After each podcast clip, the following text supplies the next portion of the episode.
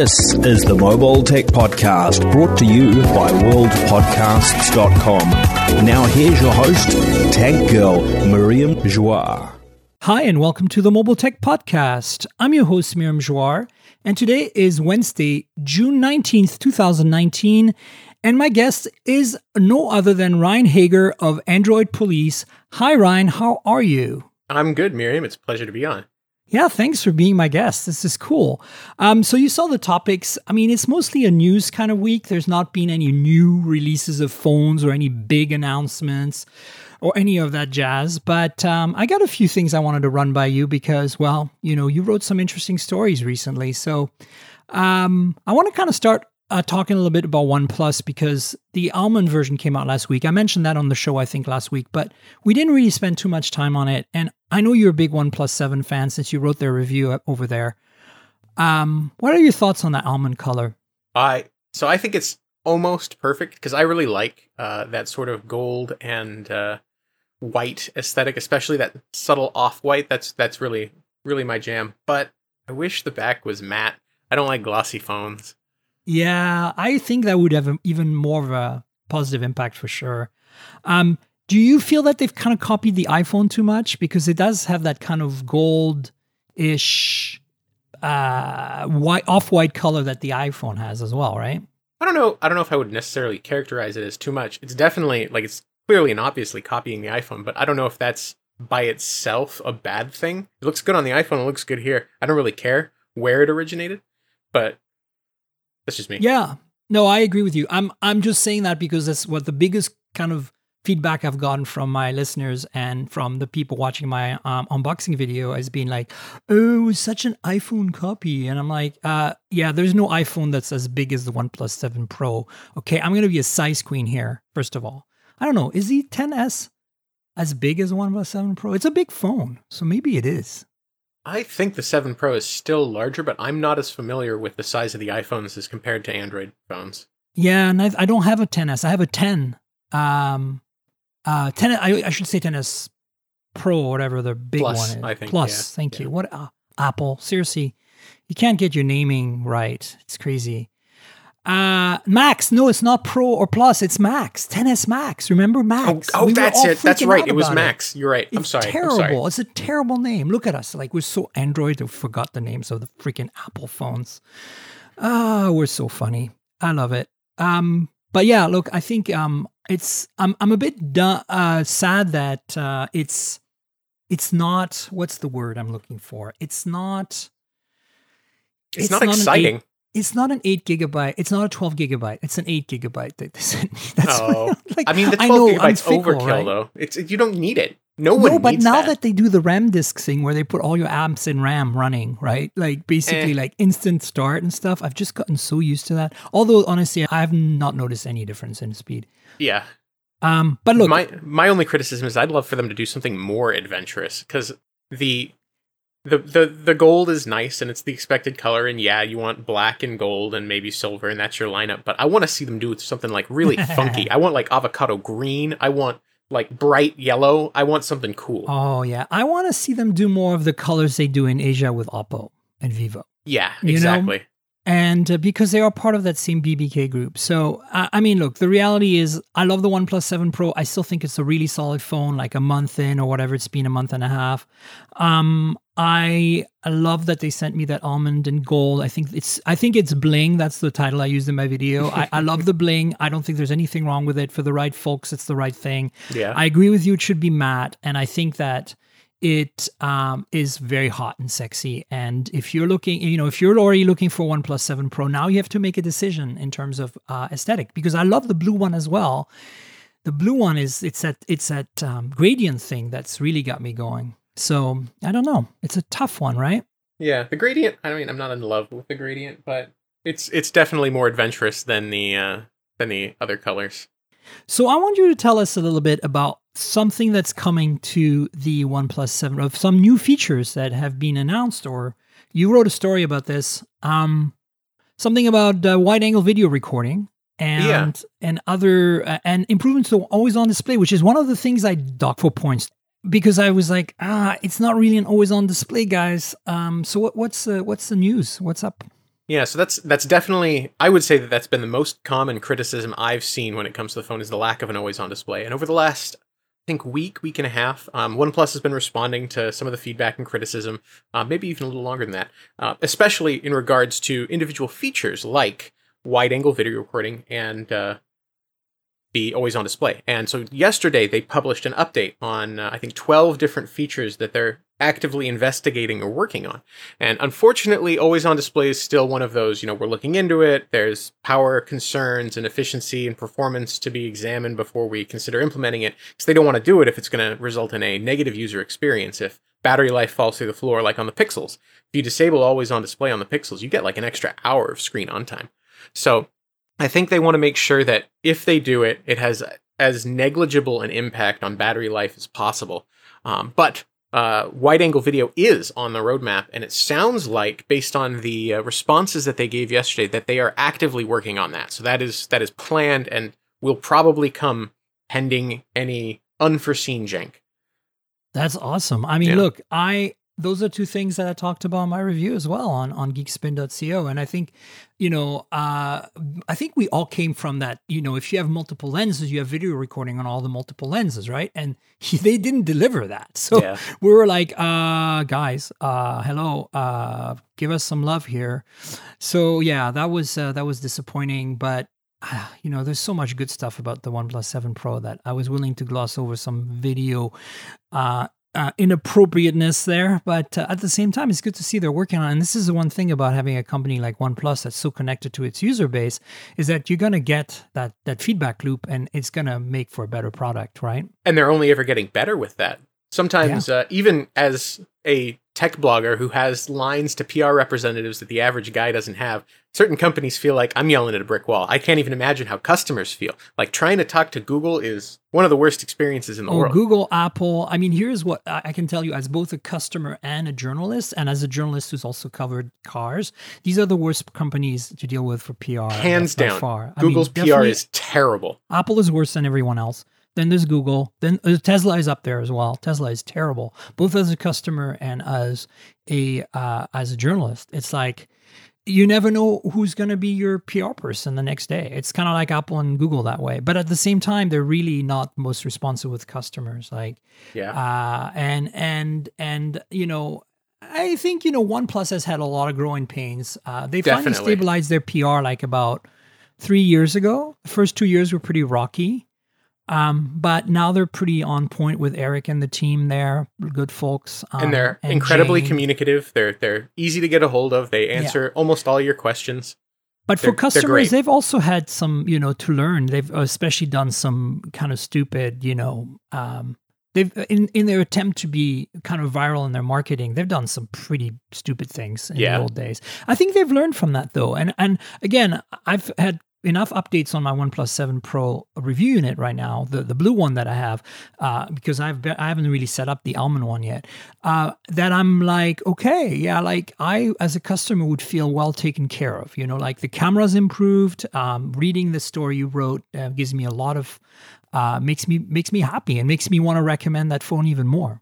Yeah, I mean, I, I feel the same way. I still have there's still things about the 7 Pro that I don't like, and I kind of think of phones now not in terms of which phone do I like the most, it's which phone do I dislike the least.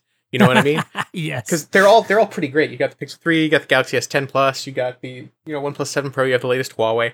They're they're all objectively good phones, but I tend to gravitate to the one that is the least bothersome to use, the one that upsets me the least to have to deal with. And for the last, I would say, two years, that's been pretty consistently OnePlus phones. There are things about them I don't like. The the camera for ages, a bunch of you know small software issues like background apps being killed prematurely and not being able to fix that in settings.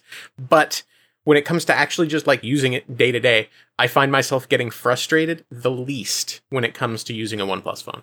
I agree. And you know, it's funny because you and I were uh, spent quite a bit of time together in New York at the at the OnePlus 7 Pro launch. And at the time, we'd had the device for a while, and while our views went up uh, when the, the events uh, ended or in the middle of it or whatever. And you remember how we were still very kind of still in the kind of, you know, honeymoon phases and still. And now I look back and I still can't disagree with a lot of what I said then. Like, I'm still pretty smitten. I have to admit, though, the size has gotten to me. It's a big Yeah. freaking phone. I wrote it at the time. I admitted it at the time, but man, now I feel like, oh my God. And I think that issue was compounded by the Pixel 3a because it we, we we we all got the 3a at uh, Google the week Exactly. before. So like I had this tiny, very lovely little, almost disposable but fantastic feeling phone, and the giant OnePlus 7 Pro. And as much as I loved almost everything about the OnePlus 7 Pro over the Pixel 3a, the shape and the size of the 3a, in contrast, just really exaggerated how large the 7 Pro was. Yep. Yeah, absolutely. So, speaking of a, a good segue to the next topic is I want to actually pitch this to David. The I want to write a story on how the the Nubia Red Magic 3 isn't just a gaming phone, but it's actually what OnePlus used to be. Because if you think about it, you're getting a phone that's my by the way even bigger in size. I know this is like the thing that I can't handle about it. But you're getting a Snapdragon 855 and that 48 megapixel Sony IMX586 module, which everybody loves, with a relatively decent 1.7 aperture. And you're getting, you know, even a headphone jack um, in a phone with 90 hertz refresh, even though it's not quad HD, that costs 479. It is a great. So at this point, you have to ask yourself do I buy that or do I import a OnePlus 7 non Pro? Because the OnePlus 7 non Pro, yeah, sure, it's got a second camera on the back, but it doesn't have the 90 hertz display.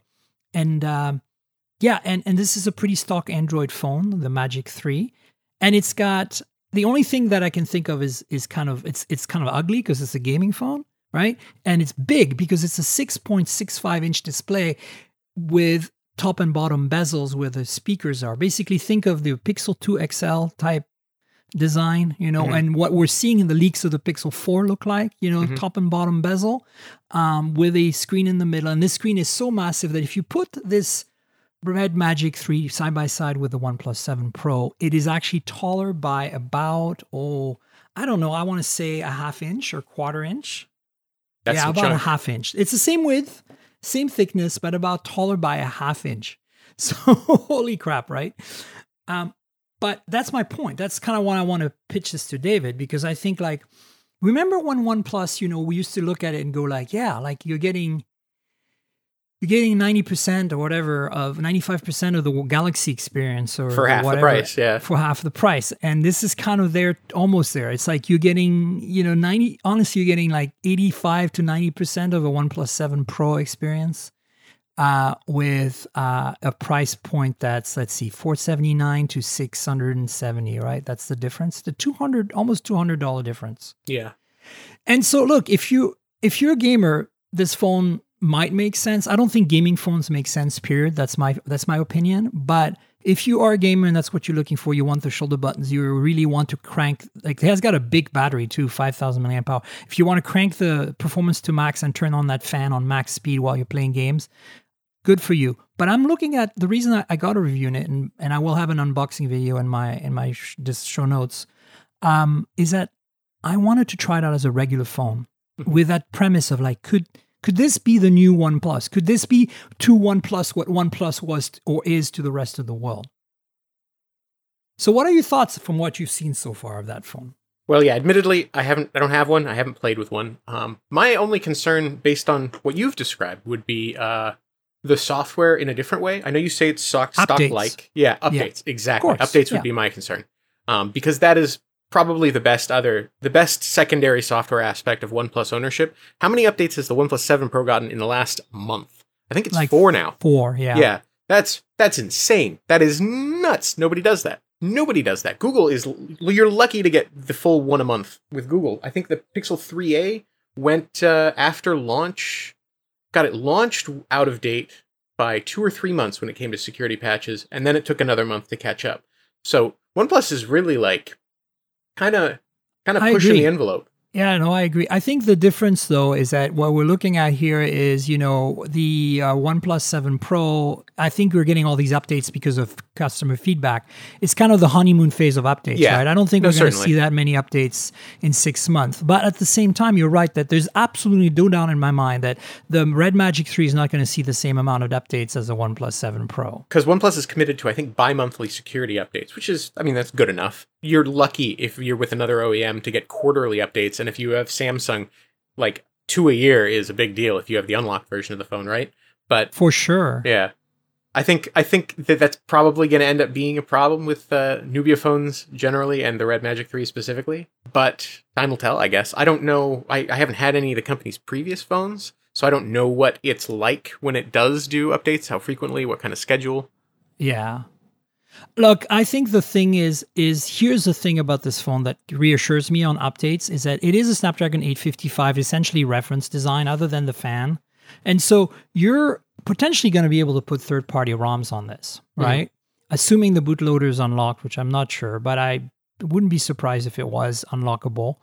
Um, and so the end result is you, you're getting a phone that potentially could evolve in in the same way as Pocophone was really impressive for its price point. You know, mm-hmm. this thing I think is really impressive for its price point, and more importantly, you can't you don't have to go to China to get it, and it doesn't have weird, wacky, annoying China software like I'm about to talk about with the next topic.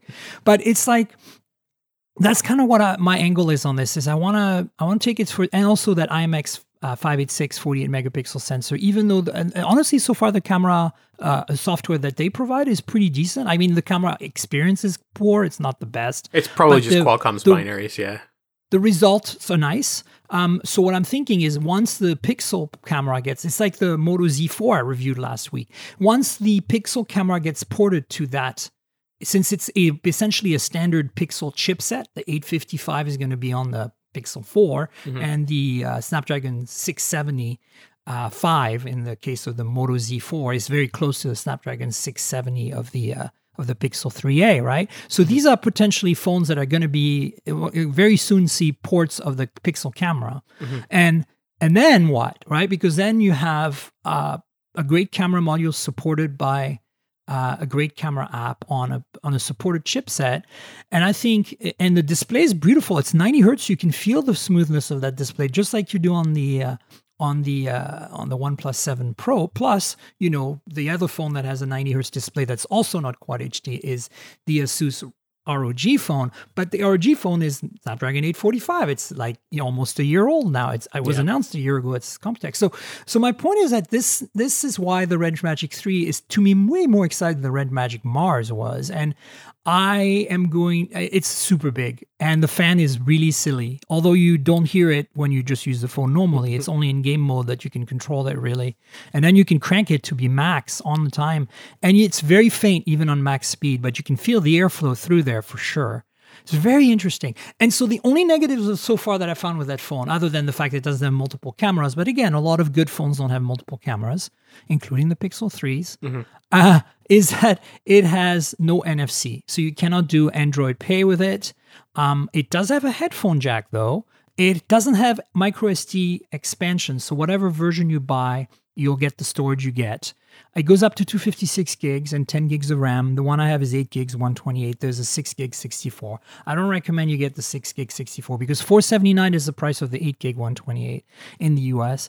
And then the other thing is, uh, you know, uh, the size. I mean, the NFC and the size are the biggest issues. Uh, Yeah. The rest is all I think there's also no IP rating, right? Because it has the fan. well, but so you know, the Moto Z4 doesn't have an IP rating, has a nano coating. We know the OnePlus 7 Pro is pretty is pretty watertight from the tests we've seen, but it's again not officially rated. Yeah, but this is like explicitly there. There's a hole I mean, that goes you inside. don't, yeah, you don't want to definitely don't want to dunk this Yeah. one at all. But at the same time, you know, uh, if you get it wet, I bet you on an area where it doesn't have the fan, like just briefly, I don't think you're gonna have to. Oh yeah, yeah. it. You know, I mean, you get a put it water in droplet on the screen. It's put fine. it in but a case and i think you'll probably be okay unless the water or the liquid falls right in the inlet while you're playing a game and it's running you know pulling all that goo in there oh god what a mess but for 479 you just go buy another one that's kind of how I feel about a lot a lot of phones. I know that we're in a privileged position because I you know know we are. we're tech bloggers and we get stuff all the time and we're constantly rotating through phones. There's like piles of them everywhere, like building materials. And that's perhaps slightly off topic. That's why I love the Pixel 3a so much is because it's almost perfect and it's so cheap I don't care what happens to it. Yeah. The other thing you get on the uh, Red Magic 3, which I like, is dual front facing and front firing speakers, and they sound okay. I mean, they're not like super great, but they're, I would say, a pretty competitive, like as probably as good as OnePlus 7 Pro, which, as you, as we know, doesn't have the best uh, stereo speaker set, but they're certainly better than any OnePlus before it.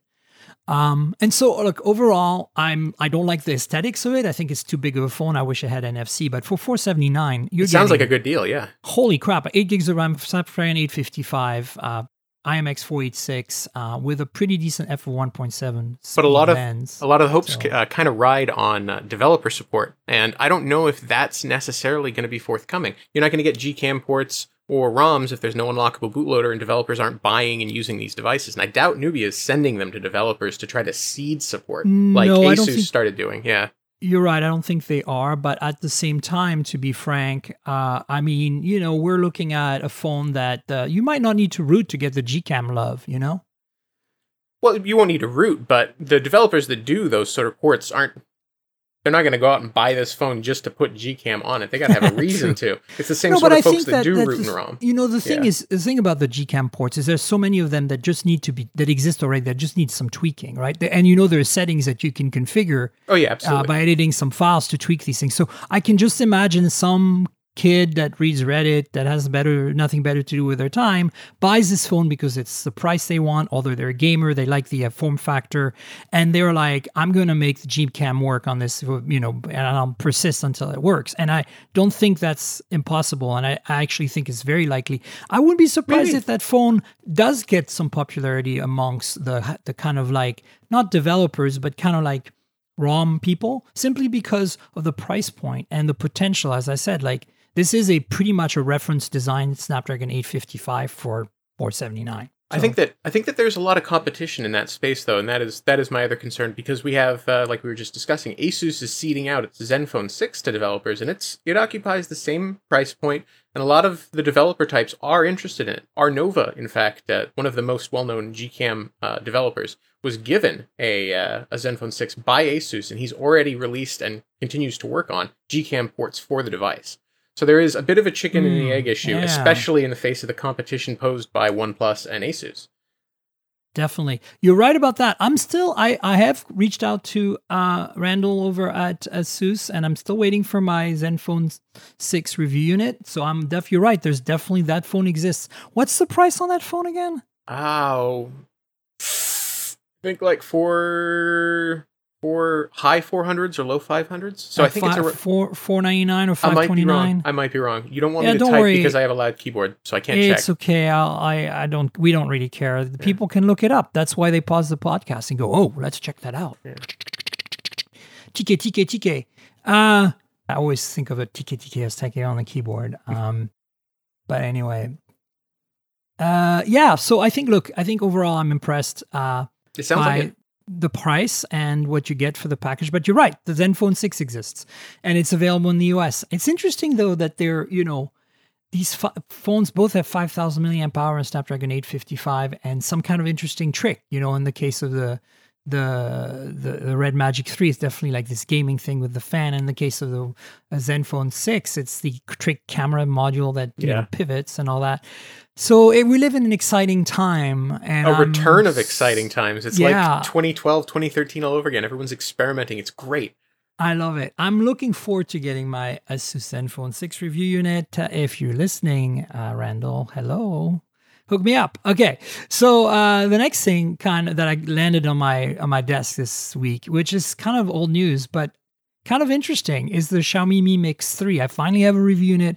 If you're listening uh, and you want me to uh, try some stuff out, ping me on Twitter, ask me your questions the reality is it's a great piece of hardware like all Xiaomi devices, or most Xiaomi devices, completely destroyed by a horrific software experience called MIUI. And I, I really think like, you know, of all the Chinese phone manufacturers that have heavy skins in China and somehow end up putting these heavy skins on their global versions.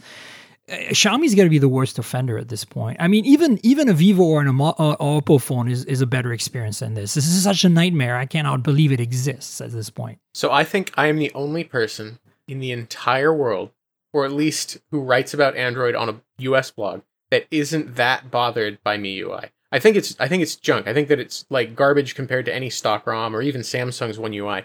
But I think it's usable. It's fine. I use the Pocophone as my only phone on. Uh, But so, A week and a somehow half the on Pocophone is a better experience to me than the Mi Mix 3. I don't know what they did to the Mi Mix 3, but it's just like it really feels Xiaomi Xiaomi. Whereas the Pocophone is like feels Xiaomi light. You know what I'm saying? Like, I don't know. It's, I haven't used the Mi Mix three, so I can't speak to that. to me, the last Mi Mix, the Mi, the last Xiaomi phone I used was the Mi Mix 2, not not the 2S. And Mm-hmm. honestly, I don't feel like there's any difference. Yes, I'm running Android P on this thing, but I couldn't, I wouldn't know. It just feels like the same, like oh, heavy-handed. Oh, it's definitely slow. heavy-handed. It's slow. It's heavy-handed. Notifications that only work half the time. We, nobody knows why. Somebody even wrote a notification repeater app that you can install specifically the Mi Mix 3 so you can get all your notifications in a timely manner. It basically intercepts the notifications and force displays them on the on the status bar. I bet it's like It's super just- aggressive doze and it's pushing apps out of memory before they can even spit mo- notifications. It's just a nightmare. I mean, Yeah. I love the hardware, but I'm just like especially now that it's no longer very fresh as a device. I mean, there's a 5G version of it. with Snapdragon 855 that got announced since then. So I'm just like kind of feeling like I wanted to get excited by this phone because I like the slider. The slider really feels great. Like you can slide all day, click, click, click, click, and it makes that stupid sound. You, I finally turned it off, but it's like this this weird futuristic Star Trek, you know, computer sound. You know, when you slide it up and when you slide it back down, like bleep, bleep, bleep.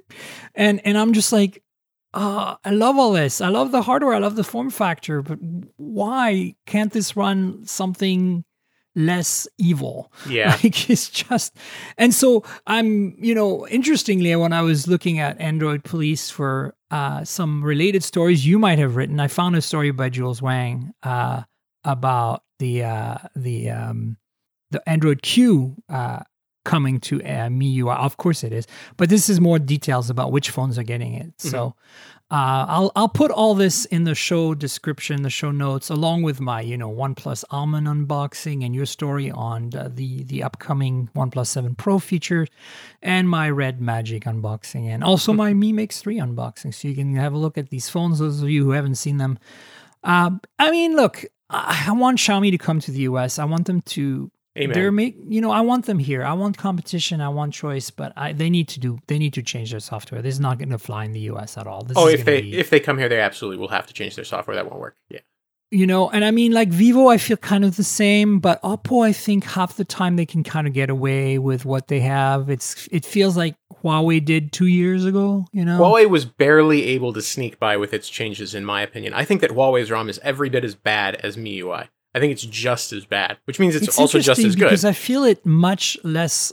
Um, it feels like the the with the Xiaomi when I use it, I feel like I'm walking in mud. You know, like I'm constantly at, at friction all the time. Whereas when I'm using uh, any Huawei or, or Honor phone, um, I feel that I'm seeing mud, but I can walk, I can run through it really quickly. Everything is fast. I think what I'm saying? well, that's because I love Huawei Silicon. Oh, it's so fast. And it's so integrated. And Yeah. and so what i'm saying is it's nice it's it's fine if you have weird customizations in your ui and your weird behaviors uh, as long as you can kind of get around them quickly by jumping around like super I have super agility right? And on xiaomi you don't have that. You just literally feel bogged down. Like i half the time i just feel like remember how TouchWiz used to be? You wanted to throw your phone at the wall. It was slowing Yeah. it down so much. That's exactly what xiaomi uh, MIUI feels like to me. I think that's probably a fair criticism. Anyway, so Mi Mix 3, interesting phone. Uh, you know, but wow, I forgot how bad the software could be. Um, especially because I've been playing with phones with such good software lately. Uh, that's the other thing, right? You know, Huawei's P series, uh, all the Pixels, all the One Pluses, all even Moto Z4, great software. Um, and and you know, even the Red Magic 3 has a very lightweight, non-skin version of Android. Unless you put it in its like game mode, it says a little slider on the side, puts it in game mode, and like your UI changes. And then, but you're like, then you're kind of like in a game carousel type UI. So who Yeah. cares about that? All right. So we get some leaks and rumors, obviously, because that's the season, right? Yeah. People are bored. It's like it's summer. Let's uh let's see what's happening. So we're all very excited about the Pixel 4, especially after last week's Google bomb, right? Yeah. It's like, hi, here's the Pixel 4. Okay. Wow. All right. So what's your take basically on on this on so far what we know of the Pixel 4? Um, I mean, I think we don't know enough really to come to any judgment about anything except the company's newfound marketing focus. I think it's good that they were willing to um, talk about it publicly since everyone else already was. I know PR usually has this thing where it's, you know, strictly no comment until it's official, and they have a precisely ordered and structured series of events that they want to occur before they'll even talk about the phone. And I love that they were willing to totally just throw all of that away because it's useless, it's pointless, it's bullshit. Well, exactly. Remember last year when the Pixel 3 was announced? It's like, yeah, we know everything already. Can we get over this event now? Can we get our phones to review? Thank you. Exactly. It becomes monotonous. The fact that they're still trying to turn it into a spectacle when the novelty is already lost. So I love that they're willing to embrace the fact that the name and the photos had already leaked, and they even provided their own, which is better. And it means that news cycles won't be using slightly garbage renders, they'll be using Google's official render. So not only are they sort of directing the narrative and pulling out this positive opinion from all of us tech bloggers, but they're also making sure that, you know, we're using photos that portray it in the best possible light. Yeah. uh, So what? So what do you think, uh, other than the marketing, of what we know so far of the Pixel Four? I first of all, uh, do you think that this reveal by Google means that they're going to launch sooner? No, but I want them the to. Normal. I, I I saw your article about that. Yeah. I want them to as well. I think that there's Um, plenty of reasons for them to move the date forward, and I think that keeping it as late in the year as they do is in every measurable way to their uh, detriment. But I think that uh, we've already seen leaks from uh, Verizon's internal documents that show it's going to have the same release in October like it does every year, and it's just too bad because it's going to be too late. It's going to sell too poorly. It'll be the last uh, phone of that Snapdragon Snapdragon 855 phone. exactly. And we'll be, we'll be getting the Galaxy S11 with the new Snapdragon chip, and who knows what new features the new chip delivers in two months. And Google's going to do the same thing where it doesn't sell for a month because it's a bad time to release a phone. Because they're going up against Black Friday sales in just a month, that they'll do a hundred or hundred and fifty dollar off promotion a month later. So everyone knows now. Don't buy it at launch. Wait for this promotion. In every regard, it's pointless for them to be releasing it that late in the year. They should be doing this in summer. Yeah. But at the same time, it means people can buy Pixel phones at Black Friday at a good deal. And they're good phones. And at that timing, it's not a bad deal to buy one at that point. Eh, yeah. If I mean, you're if you're like if you want the latest software and everything, you know, you know you're still gonna have to go to Pixel to get the latest software. So and you know you're going to get the the laundry list of Pixel bugs. That's the other issue. course, yeah, is that there's true. always these launch issues, and th- this and is never going six away. gigs of RAM by the Yeah. time everybody else has like 15, 16, 29 gigs of RAM. I know it's supposed to be multiples of twos, guys. I get it. 16. Okay, 16. Um, who knows? This is I can, I'm counting that there'll be a 16 gigabyte phone sometime by the end of 2019. It's gonna happen. You're probably right. Um, but maybe a 14 first. Just it's a weird number though. 12 uh, it makes sense somewhat. 15 and a half. no, no, Ryne, no. Sorry, sorry to disappoint. Um, but yeah, look, I feel the same way. And my biggest gripe so far from everything I'm seeing is, you know, I, I we've talked about this in the podcast at length, where my feeling is that um, Google is always dropping the ball on the hardware uh, in terms of premiumness, in terms of features, in terms of uh, um, parity with the competition. I would agree. For example, the Pixel 3 XL, they put a notch. It's the ugliest notch on the planet. Uh, you you'd be better off, which I seem to have learned to do what the Pixel 4 is going to do, the XL, which is going to have basically a top and bottom bezel with a whole bunch of sensors in the top. At least it doesn't look goofy, even if it doesn't it doesn't look very modern. When every phone at that point, I mean, the Galaxy Yeah. Note 10, we're going to talk about that in a second, but the Galaxy Note 10 screen looks like the most amount of screen you can get uh, w- with a, still some sort of hole for a camera in the screen. Uh, I think possibly of anything we've ever seen. Because remember, phones like the OnePlus 7 Pro and even the Mi Mix 3 that you know basically have no camera in the, in the display part and have very little bezels. Their bezels are still not that small, but what we're seeing from the Note 10 rumors are like incredibly small bezels. So my point is that it'll look dated when it launches the Pixel 4. Uh, because of the hardware they're putting on the top strip, Yeah. because of the front firing speakers, which I love, but I feel like somebody's going to find a better way. But if you go back to the 3XL when it was launched, it had that ugly notch, it had four gigs of RAM, which we all knew at the time was like, are you crazy? Right? Like we all said that. We're like, like six, give us six. And now they're going to have a six when we really want eight. Uh, you're going to say that doesn't make a huge difference, but I think. I, think four versus six makes a difference if you're multitasking. I think six to eight is the good is a good sweet spot now. Correct. I think more than eight is really you, it's, you start It's getting into superfluous Yeah, territory. it's- but six to eight is really necessary. Yeah. More than eight is RAM disk territory. Yeah. Which can be a nice thing. And then uh, the other thing is, you know, the camera, the single camera. I mean, it's a great single camera, but it doesn't do wide angles. It doesn't do telephoto. And when we see what the competition has done with, you know, uh, Oppo and and and and Huawei, uh, you're like, okay. And even Samsung, you know, It's about just Samsung having the flexibility With their crappy telephoto sensor that's like 500 years old now. Like it's like, come on, come on. Like, and now they're they're showing two cameras. We want three. Google, we've been so clear about this. Yeah. Like, which part of this can't you understand? We want to see your computational chops on three focal lenses, ultra wide, wide, regular, and tele. And tele, if you're gonna tele, go go at least three x. Okay, like we don't want two x anymore. Yeah. I, mean, think with that a they can 48 probably keep- megapixel sensor. You can do two x just fine. I mean, whatever. Yeah. I think they're probably going to keep. uh So I'm I'm betting that they're going to do the same sort of resolution bump on the primary sensor that we're seeing everybody do with these. They've uh, got to do an IMX five eight six. Exactly. I think that's what they're going to do. So I think they're going to combine, um, and this is pure speculation on my part. I have absolutely no proof whatsoever that this is going to happen. But I'm betting that they're going to use, uh, you know, that uh, super zoom mode that Yeah, they have right now, which Yeah. does a pretty good job. I bet they're going to that's what I'm combine saying. that. With a large size array, it's going to work out okay, except in Yeah. low light. yeah, because all the advantages of binning pixels in low lights are going to go away. yeah, exactly. And because well, I'm betting that they might try to like reconstruct. I'm betting that they're going to crop the sensor and combine it with the super zoom to try to equate a uh, high focal length lens, like they're doing currently with the super zoom. They'll just have a much bigger sensor and crop down. Absolutely, and Yeah. and you know you're right. Computational photography can bring you bring bring, Bring some of the detail the back, yeah. yeah. And and I think the other thing they might do is if they might use the ultra wide angle if it's a good sensor to gather some of the other data that they need to combine with it. They could do multi-frame with it for sure. To just have a very small usable area for the telephoto. Correct. Yeah. At least get some more light data out of it.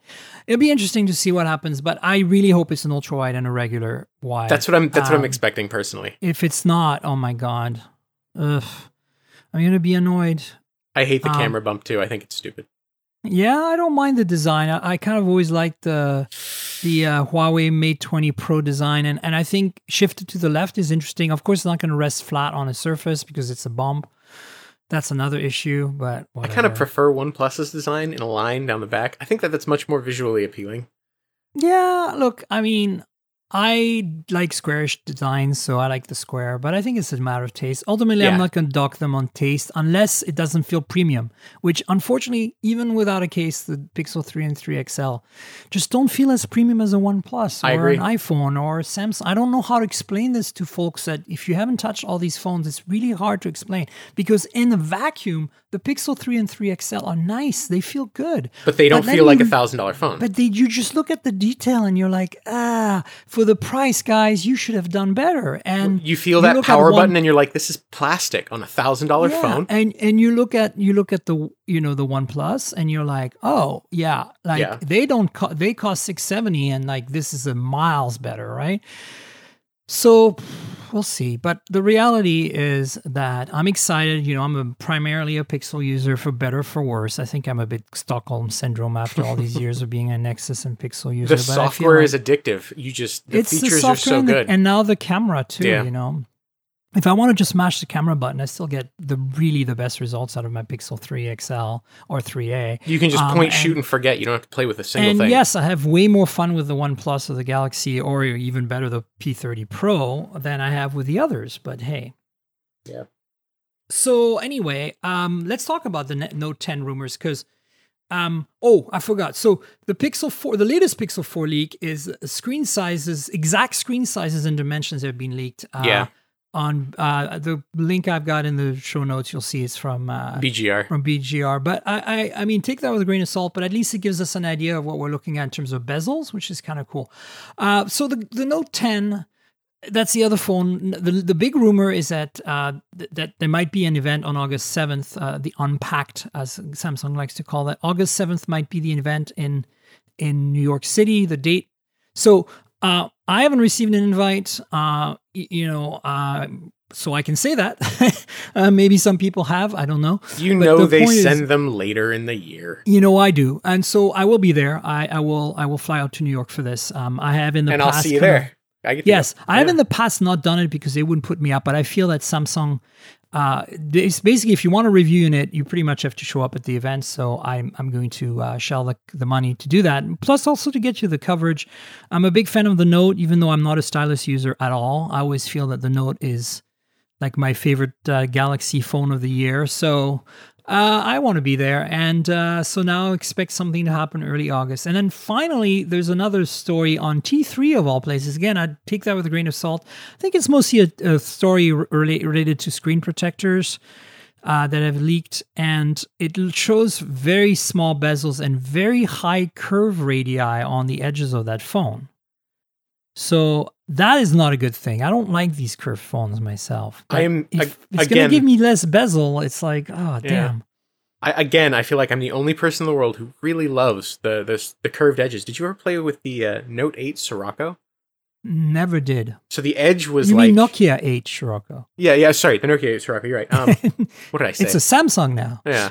Um, but uh, I, I just played with it at MWC. I never had a review in it. uh, that's all I did. I never had a review, and I only played with it. And the edges were so like the curve was so large that the edge felt like a knife, and I I loved it. I I, I thought it was great. But I know that. Uh, for a lot of people, especially if they're going to use it caseless, it's going to mean a ton of accidental touches on the side. But I really I enjoy it as like a physical design. The curved edges, like on the Seven Pro, I I love it there as well. But I feel like I'm alone. I look, I don't I, I'm not against. I'm not I'm not gonna not buy a phone because it has that design at all. Like that's never gonna be an issue. I like the fact that it gives me really thin bezels and makes the phone look like an, a sea of screen. And it fits better in your hand. It does fit well in your hand. I'm I don't really have issues with accidental touches, but I feel like um, the P30, for example, non-pro, is my favorite right now in terms of bezel to screen ratio on a screen that itself the screen isn't curved, but the glass is curved. It's hard to explain, but No, I know what you mean. at the edges, they start curving the glass a little bit right where the screen that's flat underneath ends Yeah. and it is incredible because the bezels are so they look so thin still yet you don't have any of the ac- any of the drawbacks that come with that curved display of the the light the, the weird color shift and the the accidental presses and and you still have that nice kind of sharp smooth-ish edge thing that you like so much from the Sirocco so I don't know I think I think there's got to be a better way um I'm sure there We'll is. see how it goes. You know what? Remember there was a phone on Sprint, a sharp phone a while back. I can't remember what it was called, Aquos, that was uh, bezel-less in three directions and Yeah. a big bezel at the I bottom. I do remember that, and I can't remember. It was a name of it either. mid-range phone, Yeah. but I, what I liked about it is that to hide its bezels, it had a a diamond cut uh, glass edge. Yeah, So the edge was like the screen was flat, and then there was like a diamond cut in the glass, and it had like this corners. prismatic effect along the Correct. edge. Yeah, And and it made it look like literally the display was never ending, and then suddenly it ended, and there was no you couldn't see the edge of the phone at all. yeah. And I th- it was all optical illusion, but it was really well done. And I want us to get to that stage without necessarily having to use sharp edges, and of course compromising the integrity of the phone. But we're getting closer every Um, day. Yeah, So we'll see. But I mean, it's again, this is like people are saying, yeah, on phones there's no innovation. It's like if you start looking at the details, folks, is where you see that people are trying things out, and there's there is a lot going on there. It's just you know, if you if you, it's like you know, if you're a car nut, you notice the details. If you're not a car nut, it's an appliance that takes you from A to B. I think the reason people find that the phones are no longer exciting is because they are so commonplace now and everybody has one that they're considered to be a tool and an appliance that everybody just has and they don't care and they never even look at their phone. Like if you ask them a year after they, or even like a month after they swapped to a new phone, hey, do you remember where the where the placement was on your power button on your previous phone? They won't even remember. Yeah. I think that You know what I'm saying? complaint- They've never even looked at their phone without a case on it yeah. By the time they sell it. So we're, you know, this is why we're on the show. This is why this podcast exists because we're freaking phone freaks. Like we are mobile tech people. We are concerned with these small details. It's true. That's like half my So- job is writing about those small details. That's all we do. It's kind of crazy.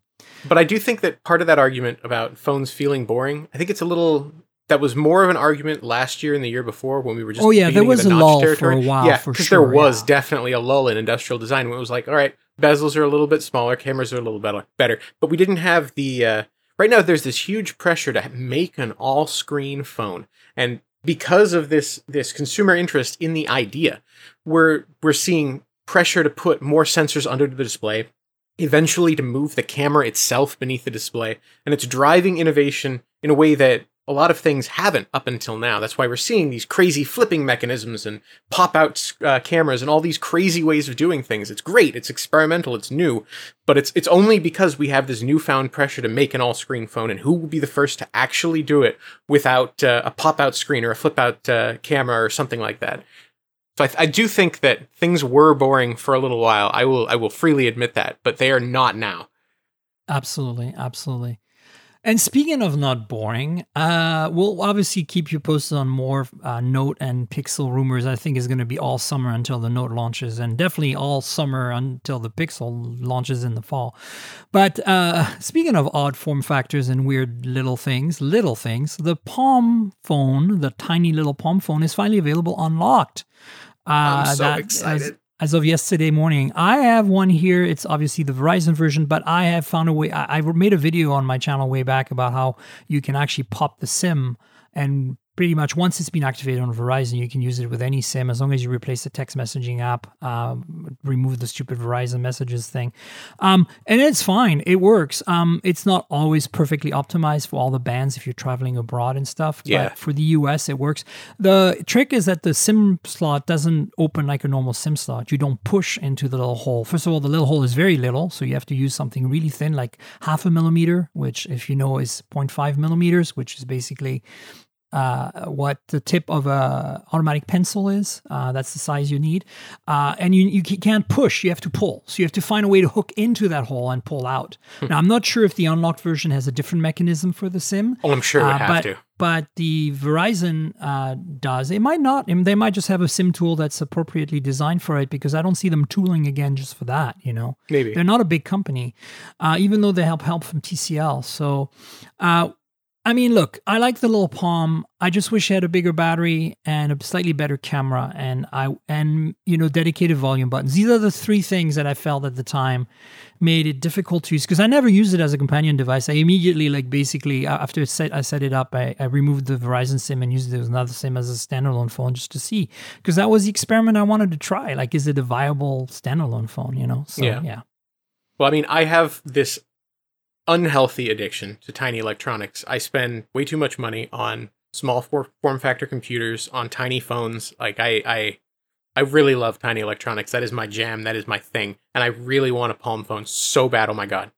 Tiny is sexy. Um, well, you know, maybe we, you can get one from PR and uh, do a story for uh, for Android Police about it. We're we're we're planning that already. We've we've asked them, and I'm going to use it for as as the Ryne at Android Police meme goes. I'll end up using it for like a week as my only phone, um, and we'll see how that uh, how that goes.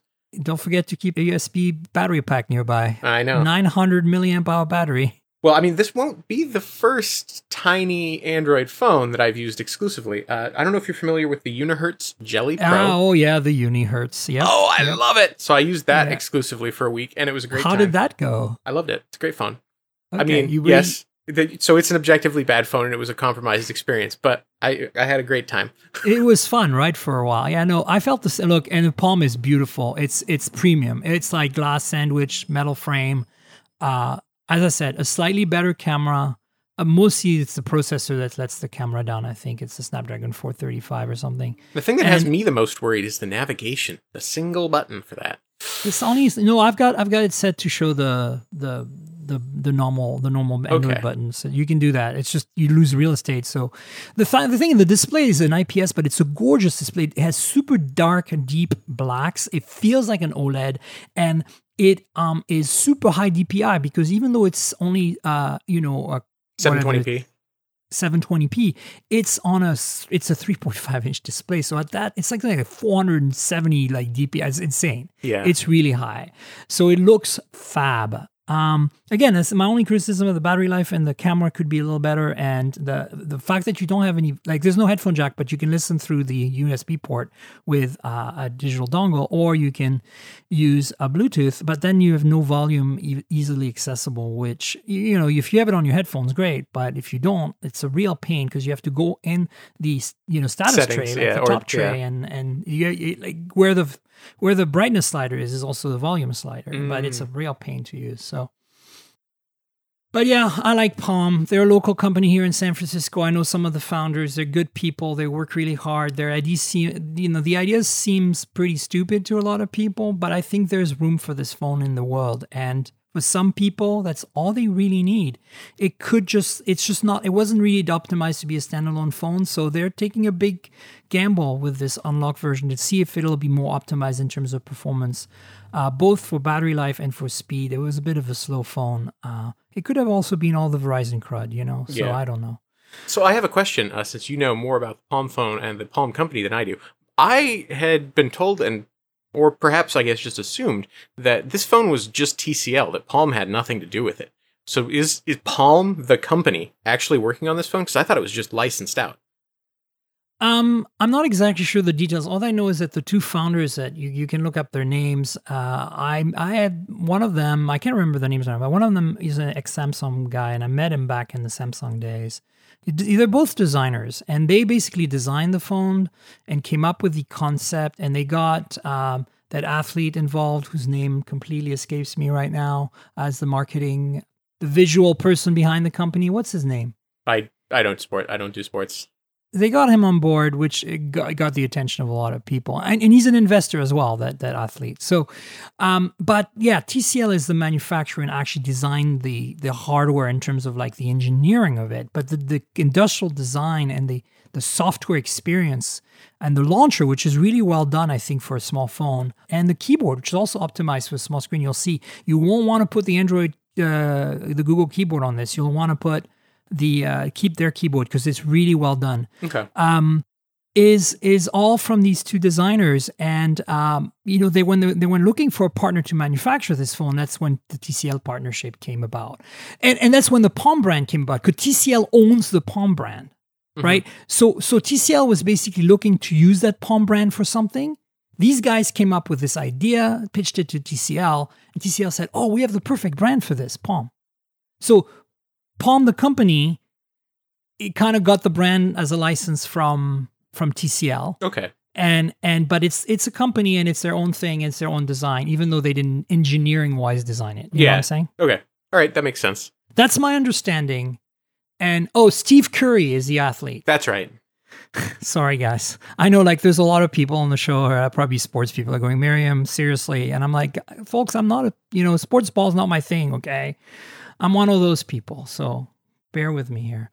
Yeah. So Steve Curry and then these guys, I can't remember their names, the two founders, they're pretty awesome. Um, so I look, I have a lot of love for Palm, uh, for the company that is known as Palm now and what they're doing. I just uh, hope that version two cranks things up a notch a little bit. Keep and the price needs to go down as well.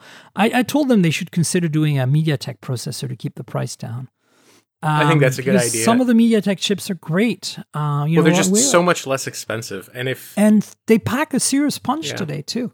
So yeah, and so uh, moving on from that, I want to talk about RCS a little bit. Uh, some news this Oh, God. week. Uh, you wrote that story, so I'll link it in the show notes. Uh, Google's pretty much taking ownership of RCS and giving the carriers the finger, which I think is about time. I'm not sure it's going to result in anything.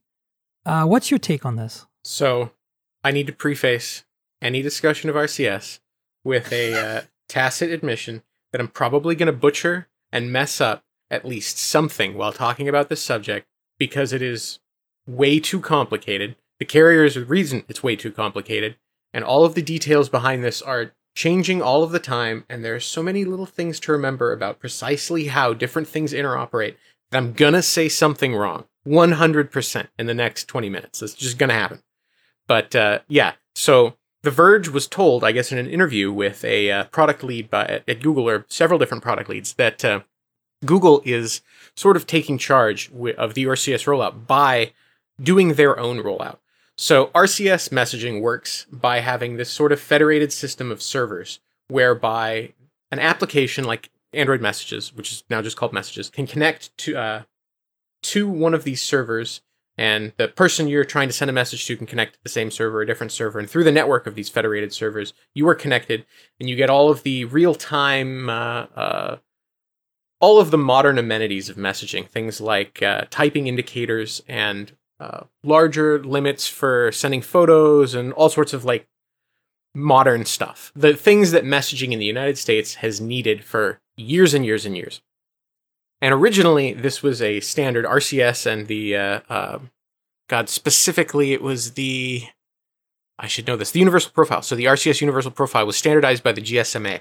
And uh, most of the carriers were initially on board with, oh, yeah, we're going to eventually do this. But each one of them decided to implement it in their own non universal way, where some of them did earlier versions of RCS. I think uh, RCS 1 and the RCS universal profile is 2. I might have that wrong. Um, so some of them did incomplete implementations, some of them did implementations of the earlier versions. Some of them stacked their own proprietary junk on top and called it something else, and it wasn't quite RCS Universal Profile anymore. So all of the American carriers have totally different implementations. I think the only two that uh, have actually fully implemented it uh, the correct way are Sprint and US Cellular. And I think that there's still even some weird things about the way that they did it. But the point is that we're, you know, I think Jibe got started in 2014 or earlier. So we're half a Right. decade into this RCS rollout, and it's not here yet. We don't have it. I can't talk to someone on Verizon or on AT&T with my T-Mobile phone and get real-time indicators when I send them what appears to be an SMS over Android messages. So Google has decided, uh, screw the carriers, screw all the people who are standing in the way of uh, preventing this from working. We're going to roll out uh, support just via our own servers uh, in Android messages. And Android messages, of course, will work on uh, almost any phone. And I believe I spoke with someone who knows more about RCS than I do because it's so complicated.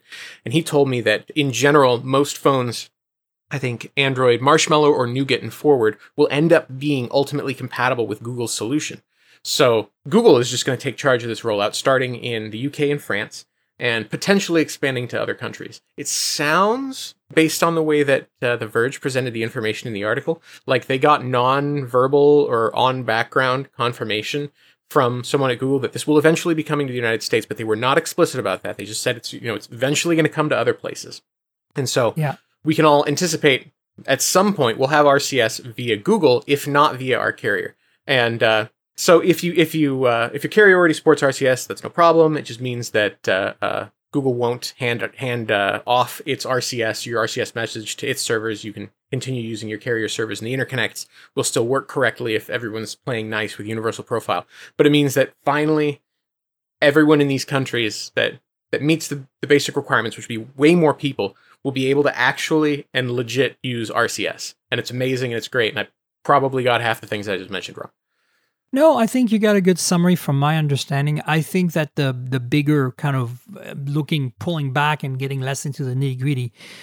Um, the carriers are greedy, and they thought they could monetize this somehow, and they couldn't agree on how to monetize it, which is why they would stall on implementation. I'm talking at least about the U.S. Probably. and that's why it never got adopted, and that's BS. And the fact that Google finally is taking reign and creating their own servers to do it or whatever to make it happen, and the carriers are pretty much going to be out of the loop. Um, is good news because man, they, Google will probably do it for free, and Yeah. and then everybody's going to benefit from a better messaging experience. The big, the two big question marks, the two big further zoom back kind of worldview here questions are, you know, well, the three question. One is, uh, are they ever, ever going to add encryption because currently RCS is not encrypted Yeah. and and this is definitely one of its issues. And then two, how you know is this basically Google's way of of um, competing with iMessage in a way by basically uh, taking ownership of a universal messaging system for phones Um, and, and remember, the iPhone, I think, is RCS compliant. So it could be, at least has the software in it to do it. So um, it means that, you know, it could interface seamlessly with RCS, and maybe then you'll start seeing the the right color bubbles on your on on your friends' iPhones when you text them from an Android phone, even though you don't have iMessage at all. Um, so we'll see how that that pans out. But I think it's a play to kind of compete with iMessage. It's also a play to make the world a better place in general, and agree. to not deal with the carriers and give them the finger after you've had enough time to make up your mind about implementing this and how you're going to monetize it. Screw you Yeah. you know, tired of this bull crap, right? So then the other thing is the third thing is how the carriers is going to react. It'll be interesting. I mean, they can't just prevent this. That's the funny part. Like, Yeah. you know, text messaging circumvents them the entirely. There's nothing they can do. So, yeah. So it'll be interesting to see how that evolves. But you know, they got what they deserved. I think. Like this is seriously carriers. Like get your sh- together, okay? Like, Yeah. damn it. Like you're always stifling innovation. Like what? I mean, yeah, 5G, 5G, 5G. I know.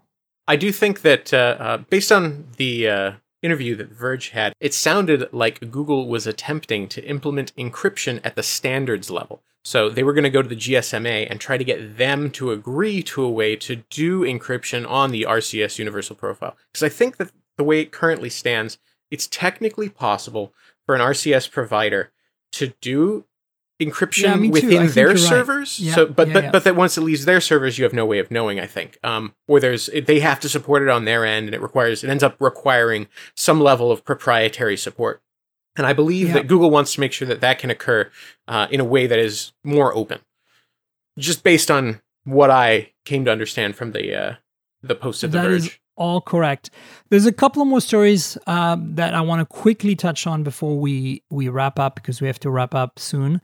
Uh, they are two Huawei related stories, Huawei apocalypse, as I like to call it, related stories. Uh, part whatever number you want to give a part to here. Uh, it's a sad thing, as we all know, and I'm not at all happy with what's going on. I think it's unfair to everyone, not just Huawei. Uh, it's unfair to people who. Uh, have products from Huawei and like products from Huawei. It's and, and they make great products. It's unfair to innovation. I think it's going to stifle innovation. All this Huawei stuff. We've discussed it at length on the show, but there are two new pieces of news. Uh, we're starting to see an impact on. Uh, on Huawei's bottom line here, uh, they are uh, they basically announcing that they're seeing a drop in sales overseas, and uh, you know Bloomberg reported on this, and you know obviously Bloomberg is very much into uh, the money side of business, and uh, yeah, so uh, they they're seeing drops of up to sixty million overseas. Now you know they sell a lot of phones, so sixty million is you know it's it's not a drop in the bucket. That's the thing. It, it's not it's not a huge amount, but it's also not a drop of a bucket. So it's definitely they're seeing an impact from this uh, from this situation. Uh, and and more importantly, uh, you know whether that's related or not, but I'm kind of lumping into uh, Huawei apocalypse is they have officially delayed the Mate X folding phone until well for another three months. But honestly, I'm not too surprised. I think regardless of what happened with the phone with the Huawei apocalypse and the general, you know, the sanctions against them and the ban, I don't think that the phone would have necessarily been on time in the first place especially after Samsung's phone, right? Especially Yeah. after Samsung's debacle. So I, I would I lump them in together because I'm you know I'm cheeky that way, but I think they could stand alone as different stories that are unrelated. Uh, either way, you know it, it tells me two things, and and and, in a second I'll, I'll I'd love to hear your thoughts on on both these things.